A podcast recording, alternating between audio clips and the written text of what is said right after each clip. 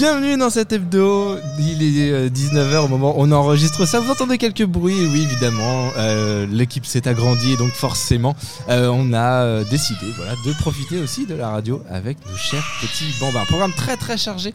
Euh, ce soir, j'aurai le plaisir de recevoir euh, Thomas euh, Brenner avec moi qui va nous parler de toute son actu et elle est nombreuse. Ensuite, Fabien euh, parlera de l'agence du don en nature. Euh, Eulalie aura une interview au, au téléphone et euh, Caroline sera là aussi avec euh, une interview euh, au téléphone pour euh, justement parler un petit peu du réarmement démographique pour lequel l'équipe de TST Radio participe pour le coup assez, assez largement. Comment ça va Thomas? Ouais, super bien. On en parlait tout à l'heure en, off, ça fait un petit bout de temps euh, qu'on qu'on s'est pas vu, à Et peu oui. près 5 ans. Et oui. Il s'en est passé des choses euh, depuis. Il y a notamment cet album euh, qui va sortir vendredi. C'est ça, 26. le 26. On, on, on enregistre le 22, donc le 26, euh, c'est ça. Ouais. La question qu'on pose à chaque fois, comment on se sent à une sorte à 5 jours maintenant de la Ouais. sortie? Eh bien, on, on se sent impatient. Ouais. Cher Corentin, on est très impatient. euh, on espère que euh, les chansons vont être euh, reçues euh, positivement par le public. euh, on espère que euh, le public sera au rendez-vous du concert de vendredi soir au Trianon. C'est la deuxième actu. Ouais, ouais, je- j'anticipe. Il faut. Il faut. Mais voilà, on est, euh, ouais, je, je suis dans une dans une euh, une attitude, je veux dire euh, très positive. C'est plutôt tout. Ça se que du bien. C'est que du bien. T'as la banane. Ouais. euh, comme voilà, comme quelqu'un qui va bientôt sortir euh, un, un album. Euh, L'intrigant braquage de la place Vendôme et autres histoires fascinantes. Vaut mieux l'avoir sous les yeux parce que. Oui. Avec la pratique, ça un se dit. petit mais- piège, voilà, que je vous ai lancé comme ça. Surtout qu'en plus, c'est bien la peine de faire des noms de- de- de- d'albums aussi longs pour que après le nom des chansons soit alors pour le coup tout court. Euh, place Vendôme, mon héroïne. euh, rue Popincourt, voilà, que des trucs tout. Exactement. Mais je voulais je voulais changer justement avec le titre de l'album que ça que ça casse un peu cette monotonie des titres. Un album, c'est pas mal. Un album 10 titres, en l'occurrence. Euh, pas, mal de, pas mal de travail euh, derrière. Comment tu l'as conçu? Comment tu l'as. euh, oui, comment tu l'as voilà, comment tu l'as pensé cet album? Alors cet album-là, il s'est construit pendant le confinement. D'accord. euh, à une- Vous constaterez donc que Thomas prend son temps. Ouais, exactement, exactement. Faut bien faire les choses. Tu as bien raison. Et donc, euh, j'ai écrit cet album. Et au même moment, j'ai pas mal regardé d'anciens films des années 70. D'accord. Et je m'en suis rendu compte après coup. Mais euh, il y a euh, quelques, quelques flashs de films de Melville et de Sauté qui sont, qui sont revenus dans les chansons. Là où, dans l'inspiration. hein, je, ne raconte pas les films, mais enfin, je crois que j'ai. euh, il y a certaines scènes, certains, certaines ambiances de films qui m'ont beaucoup influencé. D'accord. Et, et, et puis après, dans, dans la, musique, j'ai, je- je- j'essaie de faire de, de ce que je sais faire, c'est-à-dire de la chanson un peu rock. Voilà, et donc ça s'est construit comme ça. Euh, quand j'ai eu fini de- d'enregistrer, euh, je ne sais plus, 15, 15 titres peut-être, j'ai fait une campagne de financement participatif. Et ça m'a permis euh, d'aller enregistrer avec Gene Clarksville Mhm. au studio de la grotte à Mont-Saint-Aignan. Bien connu sur la scène. Bah, bien sûr. Et là, ça a été. euh, J'ai passé un, un stade supplémentaire parce que Jen a, a donné vie à mes, à mes chansons. De, de- elle lui a donné euh, une petite touche british Mhm. qui sciait parfaitement à mes, à mes compositions. Donc j'étais super content. Voilà, donc ça, ça a pris du temps. Ça s'est construit vraiment euh, étape par étape.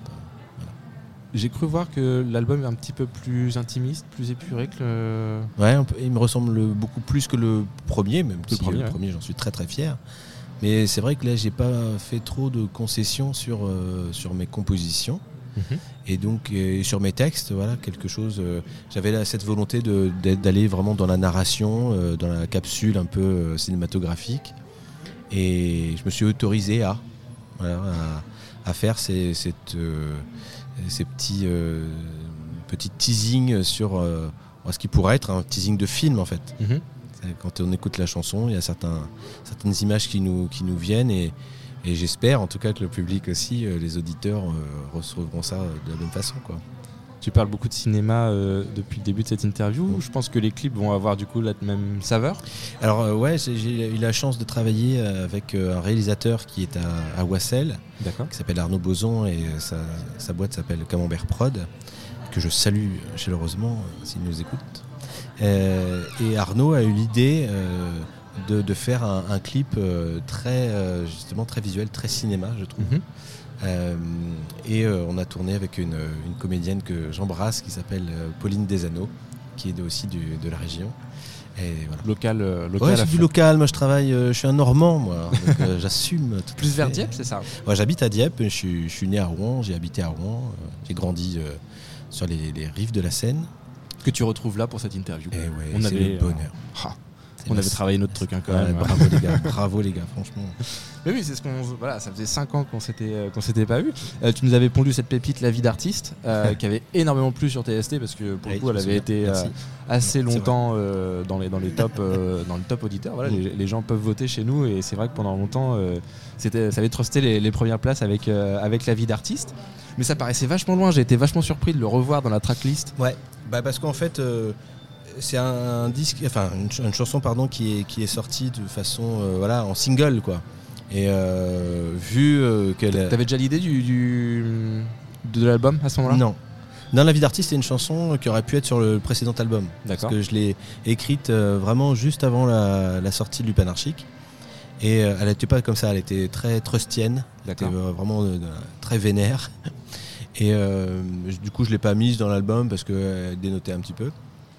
Et c'est justement euh, Jane Clarksville qui me l'a réarrangée à la sauce euh, euh, telle qu'elle euh, paraît maintenant. Et je me suis dit, bah, ce titre-là, il est, il est plaisant, etc. Il- Ah, c'est voilà. catchy. Voilà, Bon, et ouais. puis, euh, et puis euh, ça peut aussi euh, faire, casser un peu euh, dans le, le rythme de l'album. Je, suis- je suis hyper attaché euh, à, la à construction de, de l'album. Il arrive en plein milieu. Pour Ouais, voilà ça. Et euh, voilà, je, je suis très attaché à construire les, les albums, euh, faire attention à l'ordre des titres, etc. Ce qu'on ne retrouve plus malheureusement sur. Mais ça, c'est les jeunes générations ne peuvent pas comprendre. les, euh, sur les plateformes de streaming. Et c'était, euh, alors si mes souvenirs sont bons, c'était Taylor Swift qui s'était battu Exactement. pour que euh, les chansons Ouais. apparaissent dans l'ordre des une albums. discussion que j'avais eue avec Taylor à l'époque. Ah oui. Et, Elle euh, va bien d'ailleurs. Ouais, pas mal. ouais. Bon, tout va bien. Mais euh, qui a enregistré- réenregistré aussi ses albums Ouais, carrément. pour récupérer les droits dessus. Mm. Elle en a du caractère. Cette, Ouais, euh, ouais, franchement. c'est- cet artiste. Elle est rigolote. Tu vas défendre cet album euh, bah, vendredi, d'ailleurs, Ouais. au Trianon euh, transatlantique. Ça va être violent. Je vous préviens, venez armé. on, va, on va- on va mettre une armure à Fabien parce qu'il il sera là. Euh, nous abîme pas. le- si tu vois quelqu'un qui a un appareil photo au premier rang, euh, ne le l'abîme pas, il est à avec, avec Fabien qui sera justement là pour, pour couvrir, couvrir tout ça. Euh, Triomphe transatlantique qui met en avant du coup la, la, la chanson française Ouais. à la maison du coup. À la maison, c'est. Je suis vraiment très très fier de faire ce concert-là dans cette salle-là, dans ces conditions-là. Et puis, euh, alors euh, oui, je vais présenter les nouveaux titres et puis euh, reprendre certains titres de, de l'album précédent. Mhm. Et puis, ben, j'ai voilà, émaillé le, la- le, le concert de petites surprises d'invités qui viendront me rejoindre. Au fur et à mesure. Oui, voilà. Pour ceux qui écoutent ça en podcast, il a un petit sourire narquois. Euh, je pense que ça vaut le coup. Est-ce qu'il reste encore des places au moment où on Je enregistre ça crois. Il Je en crois reste qu'il en reste deux et- ou trois à côté. Ah euh, ouais, voilà. je pense que là, si on si on n'y va pas maintenant, On n'ira jamais. exactement. Et pour ceux qui n'ont pas fini d'être convaincus, je crois qu'ils ont refait le bar euh, au Oui. Transatlantique. Tout à fait. Fabien me confirme, euh, oui. Ils ont refait le bar euh, récemment, donc n'hésitez pas à aller voir ça, ça. en plus, parce que c'est un très beau lieu avec une équipe euh, qu'on a particulièrement à cœur aussi euh, à, à valoriser ici. On fait un petit coucou à Paul et à Stéphanie euh, qui, euh, qui gèrent cette, euh, cette, belle, cette belle place. Merci Thomas, c'était un Merci. plaisir de te revoir. À dans 5 ans, Mais non j'espère avant quand même. Ouais, On ouais. perdra pas autant de temps avant de, avant de se revoir. On te souhaite le meilleur pour cet album. Merci On Corentin. croise les doigts, on touche du bois. C'est Allez. du, c'est du, du Allez. vrai bois, de la peau de singe aussi. Et puis voilà, ça devrait, ça devrait forcément, forcément bien se passer. Merci. Merci Corentin. Bye.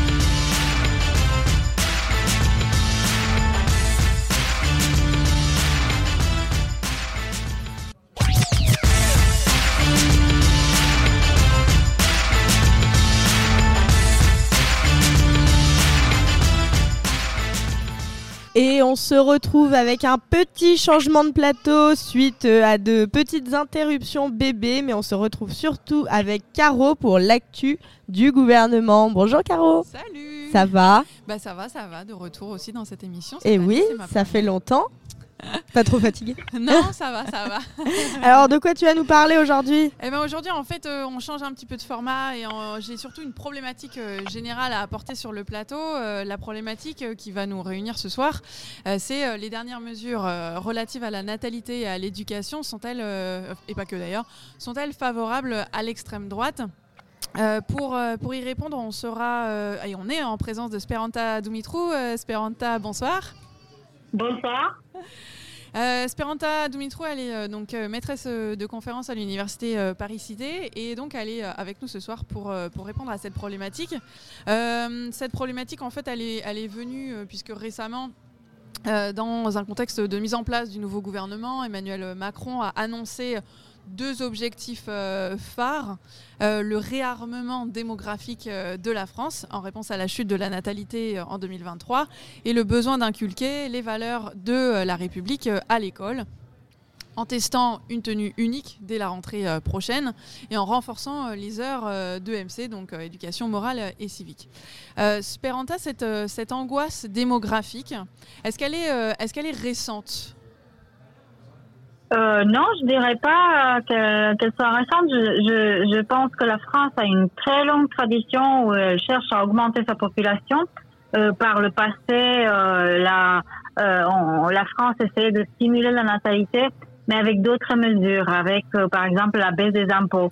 Euh, vous avez au XVIIe siècle des, des qui exemptaient d'impôts euh, les hommes qui se mariaient euh, avant 20 ans ou les pères qui avaient 10 enfants, euh, 10 enfants vivants. Euh, les nobles qui avaient aussi 10 enfants recevaient une pension une faveur qui après a été étendue à tous les sujets du roi, mais puis elle, a été abrogée parce qu'elle était trop coûteuse. Et en fait, même après la Révolution, euh, en 1791, on va augmenter les impôts de célibataires et diminuer euh, euh, ceux des pères avec trois enfants. Euh, et même après, Napoléon, en 1804, euh, a accordé aux pères de sept enfants, garçons, attention, le droit d'en faire élever un par l'État. Et ça a été aussi arrêté parce que c'était trop coûteux. Vous avez euh, tout le temps des mesures comme ça jusqu'au 19e siècle. Euh, en 1878, on propose de priver des droits électoraux tout Français qui se trouvent euh, non mariés à l'âge adulte entre 25 et 40 ans. Et est-ce que... Donc, pardon. est-ce que cette angoisse démographique, elle est spécifique à la France? Non, et, d'ailleurs, elle n'est pas, elle n'est pas justifiée aujourd'hui, mais elle vient sur un, fond théorique de, euh, une théorie qui s'appelait le mercantilisme, qui entre 16e et 18e siècle est la théorie euh, euh, phare et qui euh, disait que euh, la population était une richesse pour le souverain. Donc les princes cherchaient en fait à, à, à favoriser les naissances et aussi attention l'immigration et il cherchait à décourager euh, l'émigration, c'est-à-dire le départ des, euh, des sujets. Euh, il y a également euh, des impôts sur les sur le départ des familles nombreuses. Euh, donc on, on, les empêche parce qu'elles constituent, euh, pense-t-on à l'époque, une ressource pour le pays et pour le pour le souverain. D'ailleurs, cette cette théorie mercantiliste, elle, même si elle au 19e siècle elle n'est plus en phase, elle est euh, l'une des raisons euh, de, par lesquelles la France et l'Allemagne s'envient, enfin surtout la France envie l'Allemagne qui au 19e siècle euh, dépasse en population euh, la population française. Et donc il y a une sorte de compétition euh, entre les deux pays euh, qui va amener aussi à la guerre pas seulement ce, ce, facteur mais ce facteur est aussi important mais aujourd'hui, la France est vraiment en tête des pays européens, en tout cas selon les chiffres qu'on avait en 2020. Ça a un petit peu baissé, mais la France est le premier pays européen euh, en matière de fécondité. Donc vraiment, d'une certaine manière, il est incompréhensible qu'on parle euh, de, de réarmement démographique en France. C'est intéressant d'ailleurs de, parler euh, de la France et, de l'Allemagne, puisqu'on sait aussi que démographiquement, la stratégie de l'Allemagne, c'est de faire euh, davantage appel à l'immigration. Est-ce qu'il est possible en France euh, qu'en France, ce, congé de natalité soit fait pour augmenter la natalité blanche? Oh, Je ne sais pas. C'est cette question qui elle vient renforcer l'hypothèse que cette idée de réarmement démographique, si ce n'est pas une blague, c'est une sorte de, de réponse à l'extrême droite qui parle, vous avez sans doute entendu, de grands remplacements de la population blanche. Et donc, c'est peut-être une façon de, pour Emmanuel Macron de nous dire, euh, vous voulez voter pour ceux qui vous font peur avec euh, le grand remplacement. Euh, bah voilà, réfléchissez à comment faire des enfants. Vous ne voulez pas d'immigrés pour contribuer à, à vos retraites, bah il ne vous reste qu'à faire des enfants. Mais c'est peut-être pas la meilleure manière de de, de répondre à cette question. Et euh, bah justement, à ce sujet, l'extrême droite parle de victoire euh, idéologique. Est-ce que c'est la, première fois que l'extrême droite se réjouit des actions euh, gouvernementales? Ouais, je ne sais pas sur, si sur la natalité, c'est vraiment une victoire idéologique de l'extrême droite parce que dans les années 2000, je me rappelle, le programme du Front National prévoyait l'interdiction de l'avortement. Et aujourd'hui, euh, cela ne figure plus dans le programme de Marine Le Pen, du Rassemblement National. Mais c'est vrai que la question n'est jamais trop loin grâce aux alliés européens du RN, euh, notamment en Europe de l'Est, qui cherchent à interdire l'avortement. Et ce n'est pas seulement en Europe de l'Est, c'est aussi aux États-Unis une actualité que euh, on connaît avec l'annulation par la Cour suprême d'une décision qui consacrait euh, le droit à l'avortement euh, pour pour les femmes et qui aujourd'hui euh, ne constitue plus un, droit défendu. Mm. Donc c'est pas vraiment une, je pense que c'est pas une une une victoire idéologique de l'extrême droite sur le plan de la natalité, c'est plus une victoire de, idéologique sur la question de l'immigration qui vient. Vous voyez que c'est euh, c'est euh, ce lien entre euh, entre natalité vient après ce débat sur la démographie vient juste après la la, euh, loi sur l'immigration. Et sur ça je pense que c'est une victoire. Et elle a reconnu Marine Le Pen que c'était une victoire idéologique et tous les cadres du, RN en considérant que euh, effectivement, chacun de, des 19, des, des, pardon, des 90 articles de cette loi rend difficile la, la, vie des étrangers et peut-être les dissuade euh, de rester en France. Ce qui est certain, c'est qu'ils vont les, les euh, décourager, ils vont les maintenir en situation, ils vont les alourdir la difficulté de, de, de, rester en situation régulière. Donc, il y aura plus d'immigration euh, irrégulière après cette loi si elle est validée par le Conseil constitutionnel. Et, donc le fait que le, RN euh, parle de, victoire idéologique, est-ce qu'on est donc plus près de la victoire idéologique ou tout simplement d'une stratégie aussi de communication pour se dédiaboliser? Je ne sais pas si c'est pour euh, se dédiaboliser, mais euh, c'est peut-être pas qu'une victoire idéologique, ça, va venir parce qu'il y a un mécanisme qu'ils ont mis en, marche. Euh, c'est un jeu de mots.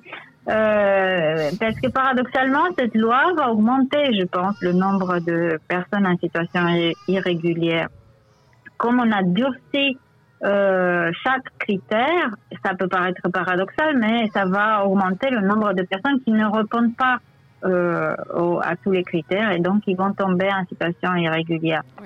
Et comme le nombre de migrants irréguliers va augmenter, le taux d'exécution d'OQTF, qui était un petit peu à la, euh, sur la table, ce sur quoi le gouvernement été accusé, et eh ben, ce taux d'exécution va pas augmenter, va euh, baisser.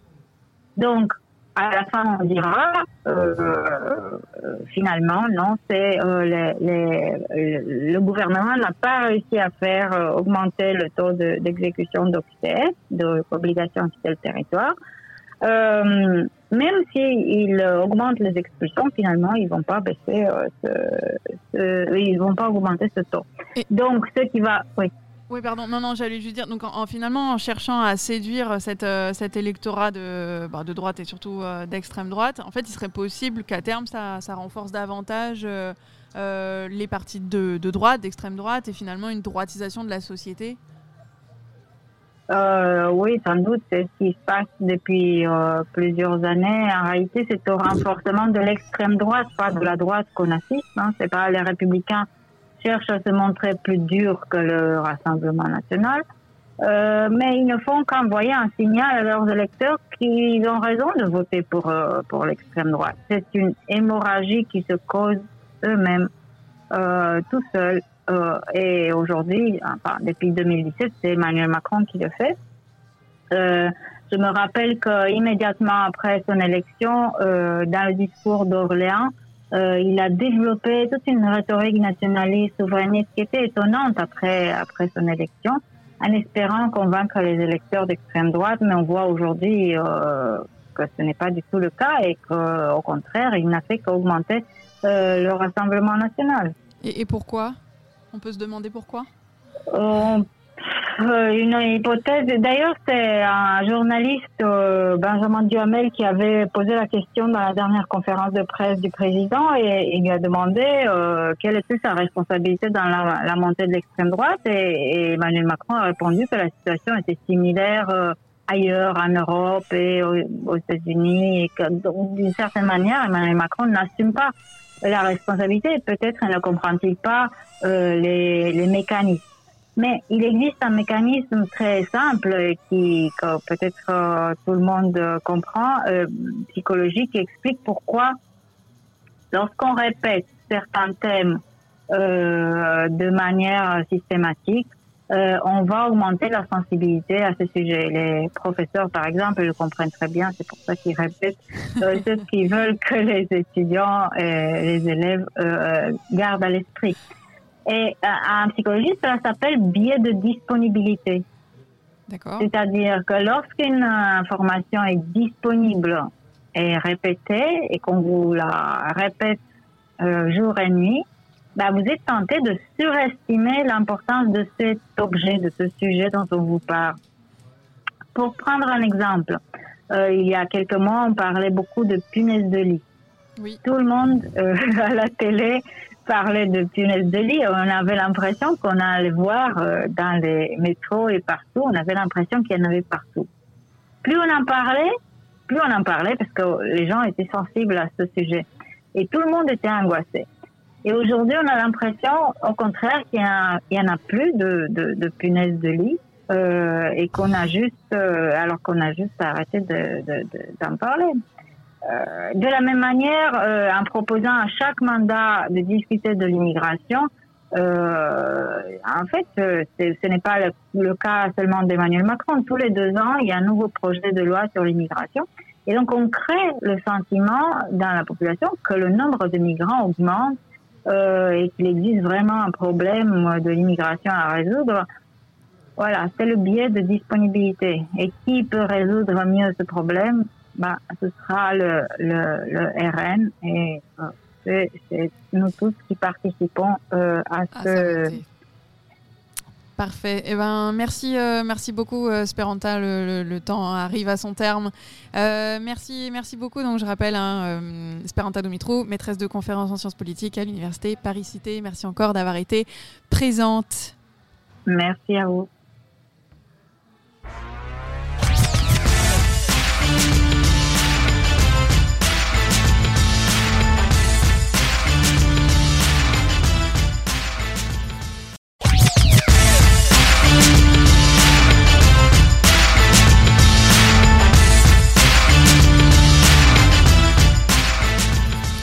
Bonjour, je Bonjour. suis avec Ludmila et Benoît de l'agence de Dents en Nature. Est-ce que vous pouvez euh, vous présenter, vous, et euh, présenter l'agence de Dents en Nature?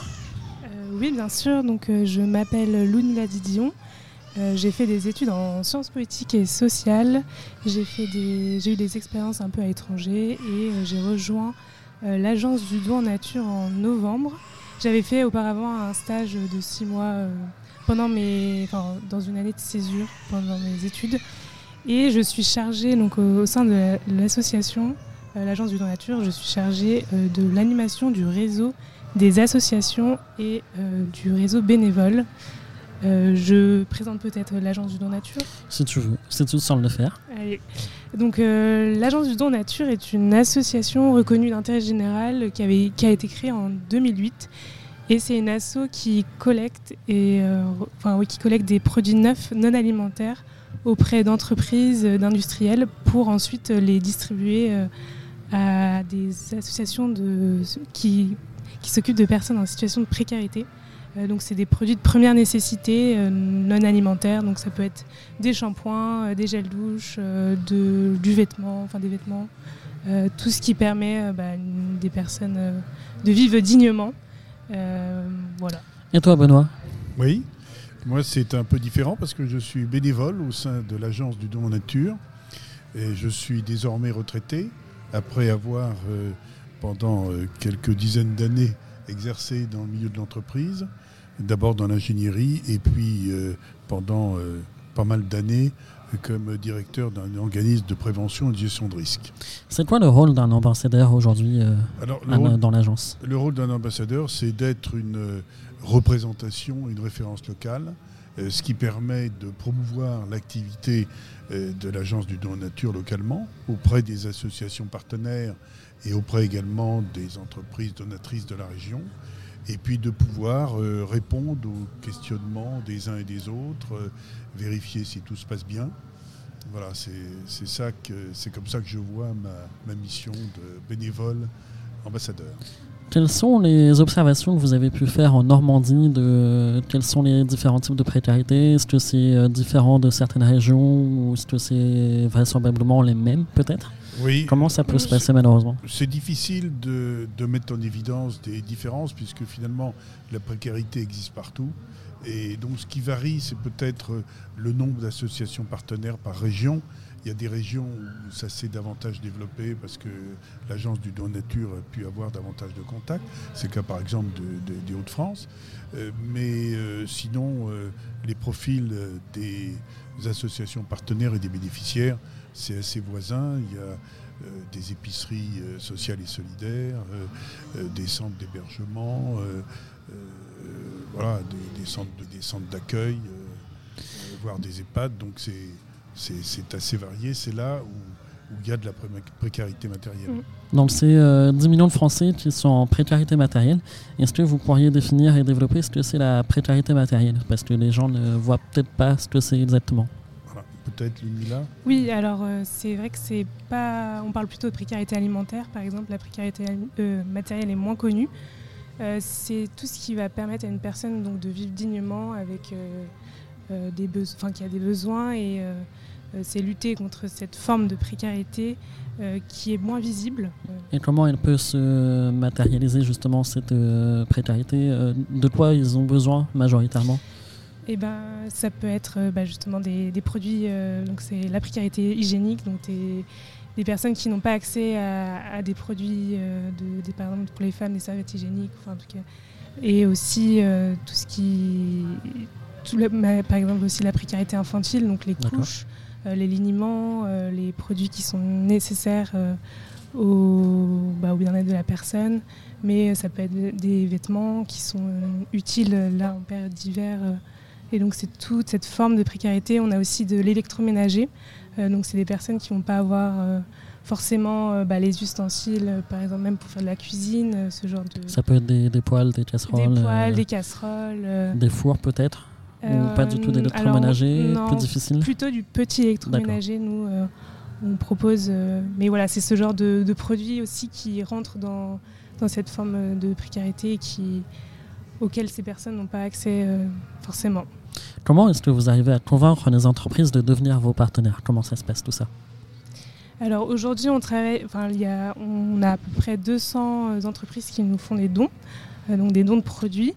Euh, ils, peuvent, grâce à ces dons, euh, avoir une défisca- défiscalisation. Euh, donc euh, ça permet aussi pour eux, donc aussi pour leur image, euh, de donner euh, ce genre de produits. Mais c'est aussi euh, des produits qui auraient été euh, voués à la destruction. Donc euh, pour éviter ça, c'est toujours mieux de- de- d'en faire bon, bon usage et en tout cas aux personnes qui en ont besoin. Voilà, donc on Ouais. Peut-être deux, éléments supplémentaires. Il y a une loi peut-être dont vous avez entendu parler, qui est la loi AGEC, anti-gaspillage, économie circulaire, qui incite les entreprises effectivement à ne pas détruire euh, les, les invendus ou les produits qui ne sont peu utilisables. Et puis, je crois aussi qu'avec le développement euh, de, de la responsabilité sociétale dans les entreprises, il y a euh, une prise de conscience assez forte d'un certain nombre d'entreprises de pouvoir contribuer euh, au bien-être de la population et d'avoir un rôle sociétal euh, qui est en marge de son activité. Est-ce que cette loi est respectée ou pas d'après vous? Elle n'est pas encore connue, on va dire, de, par toutes les entreprises. Elle a été mise en place, en, enfin effective en 2022. Et euh, bah, petit à petit, les entreprises s'en, enfin pas, saisissent, mais en tout cas euh, appliquent la loi. Et donc euh, on arrive à, à presque, à, enfin, à ce que les entreprises donnent. Est-ce que c'est votre rôle aussi de les éduquer, entre guillemets, à connaître cette loi, à faire de la pédagogie pour essayer de les, euh, leur donner envie de faire des dons, peut-être Euh, on a une euh, section, donc là c'est un peu différent, mais plaidoyer, donc aussi auprès des pouvoirs publics pour, les inciter à connaître un peu la précarité matérielle. Mais via ça aussi, oui, oui, on, on, essaye bah, de, dès qu'on démarche une nouvelle entreprise en disant, bah, voilà, il y a cette nouvelle loi, vous pouvez faire ces- vos dons euh, justement euh, Comment c'est perçu comme l'Agence du don nature. Est-ce que c'est bien reçu de la part des entreprises quand vous arrivez chez eux et que vous leur demandez ce genre de choses? Parce qu'on le voit par exemple pour l'alimentaire, c'est pas très bien reçu. En général, les, les- les entreprises préfèrent jeter, euh, plus- euh, détruire. euh, par exemple, euh, on a souvent vu des reportages où il y avait du gel qui ont été mis sur les, les denrées alimentaires. Oui. Aujourd'hui, c'est peut-être Ah oui. Changé. je, je pense que les choses ont évolué dans ce sûr. domaine. Oui. Et je pense qu'on ne peut pas s'appuyer uniquement sur la loi. Ça correspond aussi à un état d'esprit, à une évolution Mm. des mentalités. Il y a aussi quand même cet intérêt économique que, que rappelait Lumia. Et, et donc je, je crois qu'il il y a aussi cette, euh, cette évolution euh, qui conduit à, à- à ne pas jeter et, et à voir s'il y a possibilité euh, d'aider les autres. hein. Je crois qu'il faut aussi intégrer cette dimension. euh. Euh, D'ailleurs, on peut dire que euh, au sein des entreprises, euh, le personnel aussi influence pas mal les dirigeants des entreprises pour des activités de responsabilité sociétale. hein. Donc c'est tout un ensemble et je crois qu'il faut le voir de, de façon, euh, de façon Et- assez positive. hein. Et peut-être aussi la, la, la- la chose qui nous démarque aussi d'autres euh, associations ou entreprises qui font un peu la même chose que nous, c'est que nous, on propose aussi aux entreprises euh, qui nous donnent des produits de eux-mêmes venir dans notre entrepôt école, parce qu'on a notre entrepôt qui est situé près de Dourges, donc dans les Hauts-de-France, et qui a un entrepôt un peu particulier puisqu'il forme euh, les personnes qui sont euh, euh, en situation donc de chômage ou à la, au, au travail, enfin aux emplois C'est une forme de réinsertion. voilà, de réinsertion. Et euh, donc on propose aussi aux entreprises qui nous donnent de faire une journée euh, où ils viennent à l'entrepôt et ils font le tri avec euh, les salariés qui sont dans, l'entrepôt. Et donc ça leur permet de voir aussi concrètement comment les produits sont acheminés donc, au sein de notre entrepôt et ensuite préparés et envoyés donc, aux associations partout en France parce qu'on est présent partout en France. Quelles sont les associations qui sont partenaires avec vous et quels sont les liens que vous entretenez avec celles-ci? Alors, euh, euh, peut-être on peut répondre déjà pour euh, la Normandie. D'abord, les associations partenaires signent une convention avec l'agence du don en nature qui intègre un certain nombre d'obligations et, de responsabilités pour que les choses fonctionnent correctement. Alors, euh, comme je l'évoquais tout à l'heure, il y a des économies sociales et solidaires, il y a aussi d'autres organisations. On peut citer dans la région, par exemple, l'ENI, Fondation Filsen, euh, euh, les apprentis d'Auteuil, même Habitat Humanisme, enfin beaucoup de, structures, vie, vie et projection. C'est très variable, il y a des, petites. Dans la convention, ce qui est important, c'est que les associations s'engagent à, distribuer à des bénéficiaires qui sont réellement dans le besoin. hein, ça, c'est un élément important. Euh, gérer correctement les stocks. Il faut aussi éviter pour certains produits que euh, ces produits puissent se retrouver sur des marchés parallèles, hein, puisque comme euh, ceux qui ont une certaine valeur sont donnés, parfois avec ça peut être euh, vendu, en tout cas au maximum 20% de la valeur marchande pour couvrir les frais de l'association ou certains frais logistiques. Et donc ça peut être tentant de... On le Euh, voit souvent, euh, par exemple, euh, dans les Emmaüs ou ce genre de choses, euh, où les personnes euh, viennent fouiller un petit peu et euh, voir les petites marques euh, qu'ils repèrent et puis les revendre ég- également. Oui. Ça, Oui. on le voit souvent. euh, Alors ce qui est un peu différent par rapport à Oui. Emmaüs, c'est qu'il s'agit uniquement de produits neufs. Hein, L'agence du don en nature ne prend pas de produits d'occasion. hein. Donc tous les produits sont neufs. Et donc quand il y a par exemple des, des produits bien-être comme des eaux de toilette ou autres, euh, ça peut être tentant. Donc le, le but de l'opération, c'est de s'assurer que tout ce qui est donné va bien aux gens qui en ont besoin, pour leurs besoins, pour les besoins des familles, euh, ça, et qu'il n'y a, a pas de dérive. quoi. On- les produits qu'on redistribue sont uniquement euh, dédiés aux personnes en situation de précarité. Donc euh, on ne pourra pas euh, avoir accès aux produits de l'Agence du Don Nature dans un Emmaüs qui serait ouvert à tout le monde, euh, un magasin ouvert à tous. C'était euh, totalement un titre d'exemple euh, parce que c'est une Oui, tendance non, euh, oui, grave, Oui, bien sûr, enfin, oui. à cause des réseaux Oui. sociaux où généralement les, Oui. les gens se prennent d'envie d'aller euh, faire des bonnes affaires. Euh, ouais. Ouais, c'est un à- positionnement euh, différent. Et comme le dit Ludmilla aussi, euh, il y a une euh, étude qui est faite avant par les associations partenaires en regardant le reste à vivre. Et les personnes qui ont accès, à, par exemple dans les épiceries solidaires, aux produits doivent avoir une carte et présenter leur carte. Pour s'assurer encore une fois que les produits vont bien à Bien ceux sûr. qui en ont réellement besoin. Et euh, quand vous dites euh, réellement besoin, est-ce que euh, ces personnes doivent faire partie d'associations avant de vous demander à vous? Est-ce qu'il y a des personnes dans le besoin qui peuvent s'adresser directement à vous ou doivent forcément être euh, encadrées par non, des... euh, c'est- c'est non, au travers associations. d'associations partenaires. En fait, euh, toutes les associations qui adhèrent à notre, euh, qui rentrent dans notre réseau d'associations partenaires, elles candidatent, donc elles déposent un dossier et euh, donc c'est l'association qui va, euh, si le dossier est accepté, euh, pouvoir accéder à un catalogue en ligne où elle va avoir accès donc aux différents produits qu'on propose qui sont au colis ou à la palette. Et ensuite, bah, pour les associations, pour les personnes bénéficiaires, elle gère ensuite toute la partie bah, redistribution des produits, etc. Mais c'est plus via l'association. Alors il y a environ 1500 associations partenaires avec euh, l'agence du don en nature. Et en Normandie, sur les cinq départements, c'est de l'ordre de 80. Et euh, en Seine-Maritime, dont à peu près la moitié en Seine-Maritime. Et du coup, on disait, il y a des, on a la moitié, c'est des centres d'hébergement, mais on travaille donc avec des épiceries sociales et solidaires, des centres communaux d'action sociale aussi, euh, qui sont liés, donc les CCAS qui sont liés aux, mairies, des accueils de jour, des structures de, de euh, protection de l'enfance, enfin, dans le secteur de la protection de l'enfance. Donc c'est assez varié et c'est toujours euh, bah, le, le point commun, c'est toujours les personnes euh, en précarité. Euh, comment on peut vous aider en tant que citoyen euh, lambda, entre guillemets, qui ne font pas partie d'associations? Comment ça se passe si on veut vous filer un coup de main?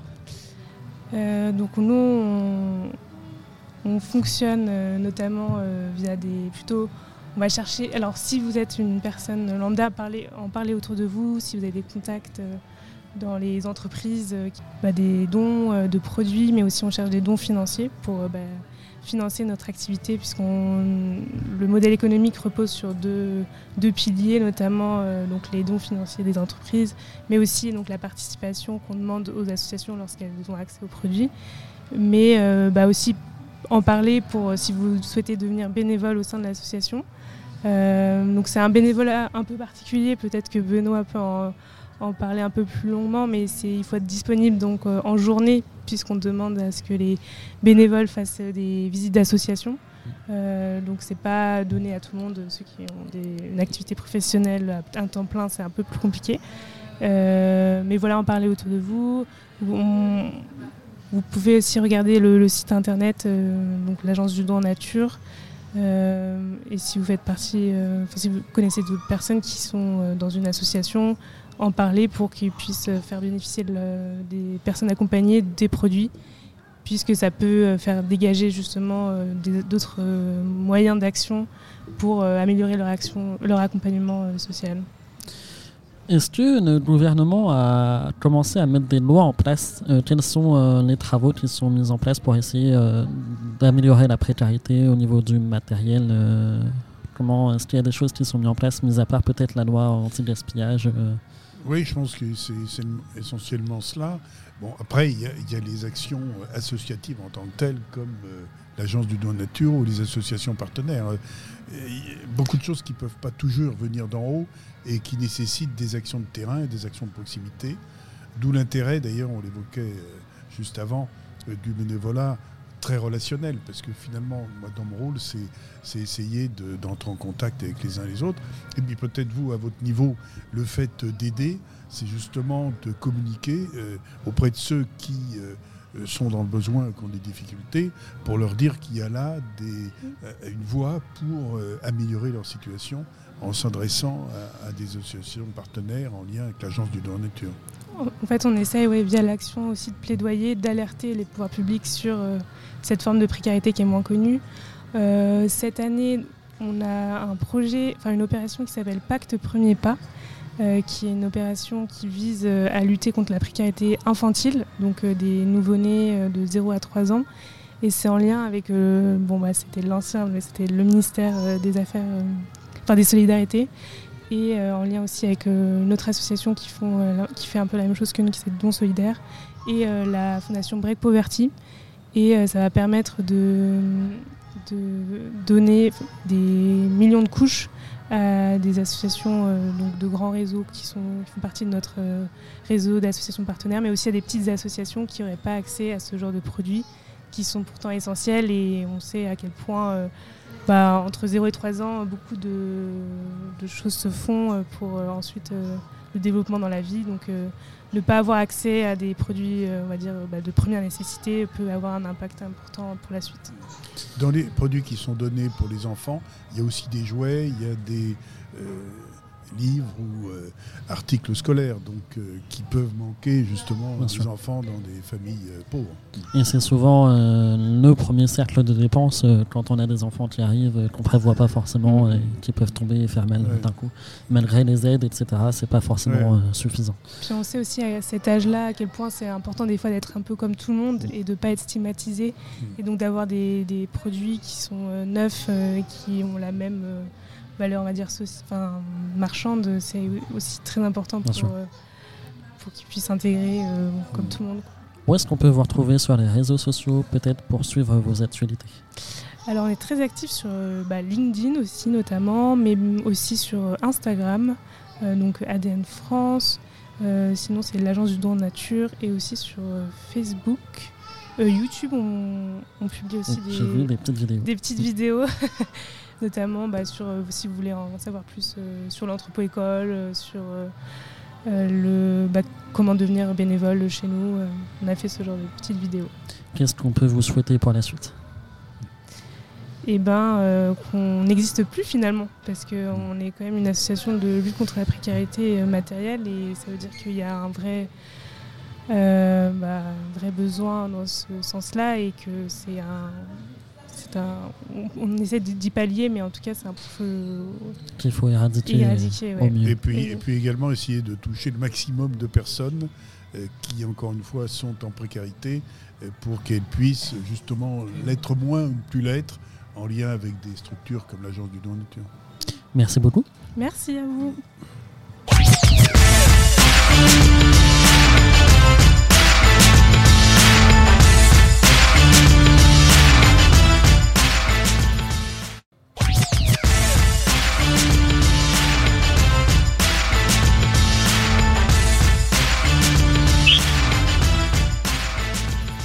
Bonjour, bonsoir à tous, bienvenue dans la petite bulle littéraire. Aujourd'hui, j'ai le plaisir d'accueillir mon premier euh, invité téléphonique euh, où on va pouvoir parler d'un sujet qui me tient très à cœur puisque j'en ai déjà parlé sur le plateau.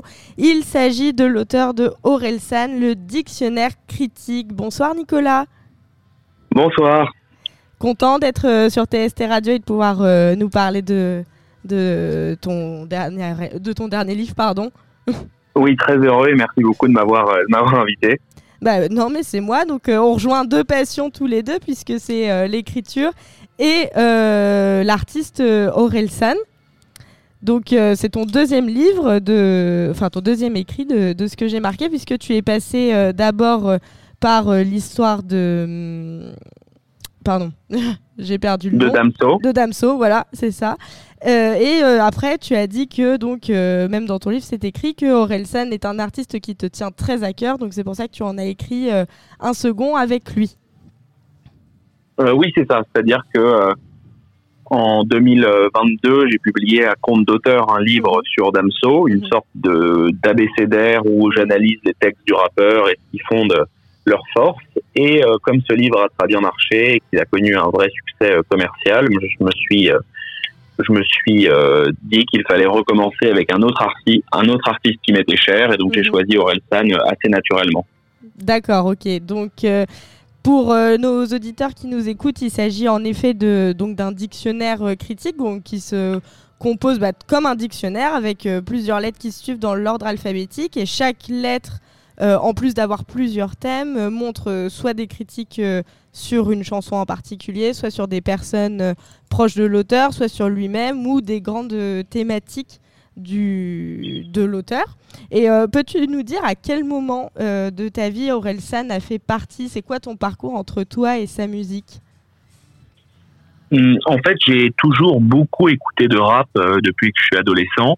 Mhm. et euh, je connais euh, beaucoup de beaucoup d'artistes et j'en écoute beaucoup de manière assez euh, assez quotidienne et pour Orelsan je dirais que c'est surtout euh, entre l'adolescence et l'âge adulte comme il le dit lui-même euh, Mhm.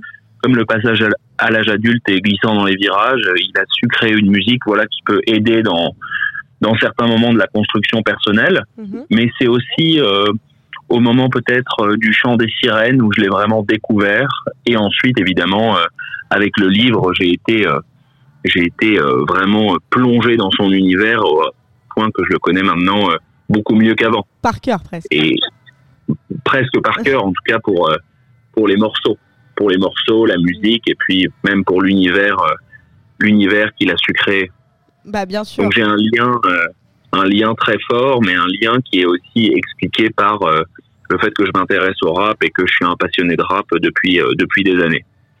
Donc euh, comme tu le dis, tu es un passionné de rap. Et, mais comment ça t'est venu euh, d'écrire ce livre qui est un peu euh, hors catégorie? Parce que c'est pas vraiment une biographie, c'est pas non plus un commentaire littéraire sur chacun des albums et des morceaux. Comment on se projette à faire une critique sous forme d'un dictionnaire d'un artiste qu'on aime? En fait, comme je suis formé en littérature, j'ai fait une école de qui s'appelle l'école normale supérieure où j'ai étudié voilà la, la littérature, la philosophie.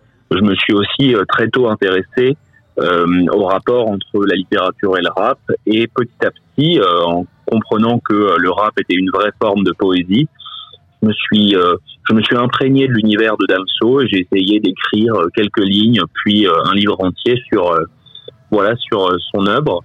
Et c'est une forme en fait qui m'est venue assez naturellement. J'ai toujours beaucoup aimé les dictionnaires les abécédaires les dictionnaires amoureux.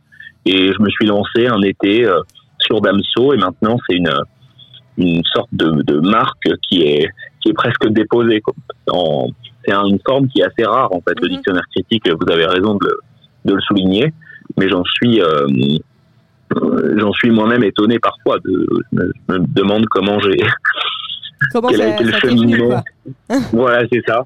Et je le regrette pas du tout parce que ça m'a vraiment euh, fait vivre de très belles choses depuis maintenant, euh, maintenant un an et demi. Et j'ai, j'ai même rejoint une maison d'édition grâce à, grâce à ces projets. Donc je suis, euh, euh, je suis très heureux. Bah, bien sûr, mais euh, c'est vrai que c'est étonnant puisque quand on, on s'apprête à lire un livre sur un artiste et ses textes, on s'attend pas à avoir une, une forme de dictionnaire, mais c'est original et comme ça on se souvient de toi. Oui, c'est ça. Et puis, euh, je suis assez attaché euh, aux textes brefs, aux textes fragmentaires. Et je pense que cette forme du dictionnaire, elle est pas, euh, elle est pas trop autoritaire. Vous voyez, Oui, c'est-à-dire c'est- qu'elle, euh, Bah, elle, ça, que, permet à chacun. que chaque mot en fait euh, du, du dictionnaire, ça fait quoi euh, Maximum euh, deux pages recto verso, pas plus pour moi. Enfin, je, je crois pas. Oui, c'est ça. Donc, donc on se souvient vite de tous les bah, de tous les axes que tu nous donnes, ce qui fait que puis même ça devient pas trop lourd quoi. Oui, voilà, c'est ça, exactement, pas trop lourd, c'est digeste, euh, et j'es- j'estime que c'est assez facile à lire, et je voulais que ce soit un livre accessible, voilà, aux fans d'Orelsan, mais aussi à ceux qui qui auraient envie de le découvrir. Mhm. Donc, euh, donc j'ai choisi cette forme, cette forme fragmentaire, si je puis dire. Bah, bien sûr. Alors, euh, j'ai vu que dans d'autres articles et dans d'autres euh, interviews, tu, tu parlais de ta chanson ou ton top 3 euh, préféré d'Orelsan. Mais moi, je vais te poser une autre question piège. C'est si tu devais écouter qu'un seul album de, pour le reste de ta vie, ce serait lequel sur les 5 Sans Hmm. compter Casseur Flotteur, forcément. Alors, je pense que ça serait quand même La fête est finie, Mm. dans la mesure où tous ces, ce- ce- cet album forme un ensemble très harmonieux, très puissant et qui résume assez bien la trajectoire d'Orelsan. Et c'est aussi l'album quand même de la, de la maturité Mm. et euh, qui comporte en son sein les morceaux euh, euh, inoubliables que sont San ou Note pour trop tard ou euh, bien d'autres encore. Donc je pense que ce serait La fête est finie pour pour l'héritage qu'il constitue. Ouais, pour toute euh, l'histoire qu'il nous a donnée et puis même qui, qui nous transmet et qui nous rapporte à notre propre vie, ce passage euh, à l'âge adulte, euh, enfin à se Oui, la s'ancrer dans la construction vie. de soi, la rencontre amoureuse, il y a beaucoup de choses dans cet Mm. album. euh, Mm. Mais je les aime tous euh, presque également avec un autre petit faible pour, euh, pour Perdu d'avance. C'est vraiment un Aurel San que j'ai redécouvert euh, en travaillant sur mon, sur mon livre parce que Mm. c'est euh, c'est vraiment excellent. Il y a quelque chose de très fort, de très Ah bah, inspiré euh, ah bah oui, moi par le rap américain. Tu, tu, tu Euh. sais à qui, à qui tu parles puisque c'est mon album préféré. Après c'est la fête est finie mais mon top 1 restera perdu d'avance. Oui, c'est vrai que c'est un très bel album et encore, enfin, désormais assez mé- pas méconnu, mais plus moins écouté, je dirais, que les, les, les Mm. derniers albums comme Civilisation ou La fête est finie. Je pense qu'il y a, mais il y a quelque chose de très pur en effet dans Perdu d'avance. Mm, Bien sûr. Et euh, donc j'imagine que tu as dû faire refaire toute sa discographie, comme tu le dis, où tu as redécouvert Perdu d'avance. Mais euh, comment tu as mis en place tes recherches euh, Comment est-ce qu'on s'y prend Combien de temps cela ça t'a mis entre l'idée et la publication Même si tu as eu, déjà été rodé avec Damso? Euh, J'ai écrit le livre en deux mois à peu près. Mhm. Euh, parce que je travaille assez vite globalement. Et puis euh, comme j'étais déjà assez imprégné par cet univers musical, les choses se sont mises en place naturellement. Et puis comme tu l'as dit, euh, j'avais l'expérience du Damso. Mm.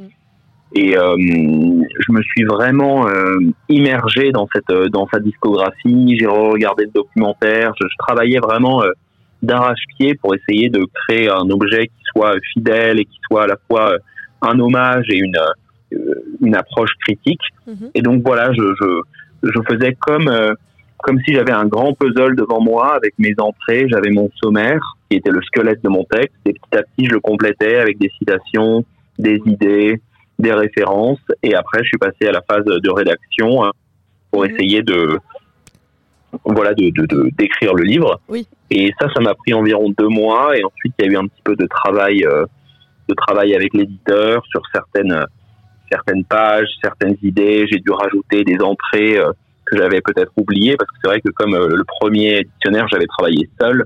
Mhm. Bah, celui-là, il y avait quelque chose de beaucoup plus, euh, de beaucoup plus collectif. Quoi, j'ai eu la, toute la, mai- toute la maison d'édition qui m'a aidé. Mhm. Et donc voilà, deux, deux, trois mois, je dirais, entre l'idée et la réalisation. Et ensuite, la publication a été en, en octobre. D'accord, bah, c'est une publication récente du coup. Si tu Oui, plutôt récente. devais choisir une seule partie de ton livre, enfin un seul mot euh, de tout ton dictionnaire sur ce dernier pour convaincre, lequel serait-il? Peut-être que ça serait euh, la dernière entrée, l'entrée tristesse, avec un point d'interrogation. Mhm. parce qu'elle résume euh, assez bien toutes les problématiques de l'univers d'Orelsan, qui est partagé entre parfois l'inertie et le mouvement, la mélancolie et l'enthousiasme. Et donc peut-être que cette entrée, elle, elle résume le mieux ce que j'ai voulu dire de lui et ce que Mm. je pense de, de, de son travail. Oui. Ou euh, peut-être euh, l'épilogue, qui est un poème que j'ai écrit sur euh, sur Orelsan, qui est assez euh, qui est assez représentatif aussi de ce que j'ai voulu euh, de ce que j'ai voulu euh, modestement faire. Bah oui, bah de, ce- selon moi, euh, les trois derniers euh, chapitres, euh, enfin parties si je puis dire, que ce soit travail, tristesse et l'épilogue, c'est vraiment là où on montre que Orelsan n'est pas un personnage, n'est pas seulement un chanteur, c'est une bête de travail, mais qui, bah, qui, qui montre beaucoup de personnages et ça recon- recontextualise pardon, la personne que, que c'est, et puis ça montre vraiment qui il est. Oui, voilà, c'est ça. Mm. Euh, c'est ce que j'ai voulu. euh, j'ai voulu finir en, en- avec une forme de, de, de conclusion sur cette ambivalence entre la flemme et le travail, comme vous le dites bien, euh, sur euh, cette ambivalence aussi entre la tristesse et l'enthousiasme, et, et peut-être euh, sur euh, sur ce trajet, ce trajet d'étoiles filantes, de de, de, de, de- de cette grande ascension qu'il a connue euh, et qui est quand même assez remarquable pour toute la pour tous les artistes et pour tous les jeunes euh, qui ont euh, qui ont de grands rêves d'avenir. Bah bien sûr, pour euh, qu'ils suivent euh, le même chemin. On s'attend à quoi du coup pour la suite? Et où est-ce qu'on peut retrouver ton livre ainsi que tes réseaux sociaux? Euh, pour la suite, je compte publier un, quelque chose de complètement différent en janvier 2025, un récit auto-fictif, autobiographique, je ne sais Mhm. pas encore, qui s'appellera La vie sans fondement, toujours chez La Grenade, et euh, peut-être un, un autre dictionnaire critique au printemps 2025. Et je n'ai pas encore euh, choisi l'artiste. D'ailleurs, si vous avez des, des requêtes, Ah bah, je je euh, t'enverrai ça alors. Et pour retrouver le livre, il est disponible partout, euh, partout en France, ainsi qu'en ligne, dans les librairies. Et, euh, et vous pouvez suivre l'actualité du livre sur ma page Instagram, Nicolas Krastev, K-R-A-S-T-E-V. Bah, eh bien c'est super. Bah, je te remercie beaucoup Nicolas pour cette interview. Et puis je te souhaite Merci euh, à vous. que de la et bonne écriture et puis, euh, et puis de te retrouver très vite. Génial, merci Bah, encore. merci beaucoup. Au revoir. Au revoir. C'était la fin de la petite bulle littéraire, mais c'est également la fin de TST Radio, puisque toutes bonnes choses ont une fin, une très grande, une très grande émission remplie d'interviews. TST, c'est cool, mais maintenant, c'est fini.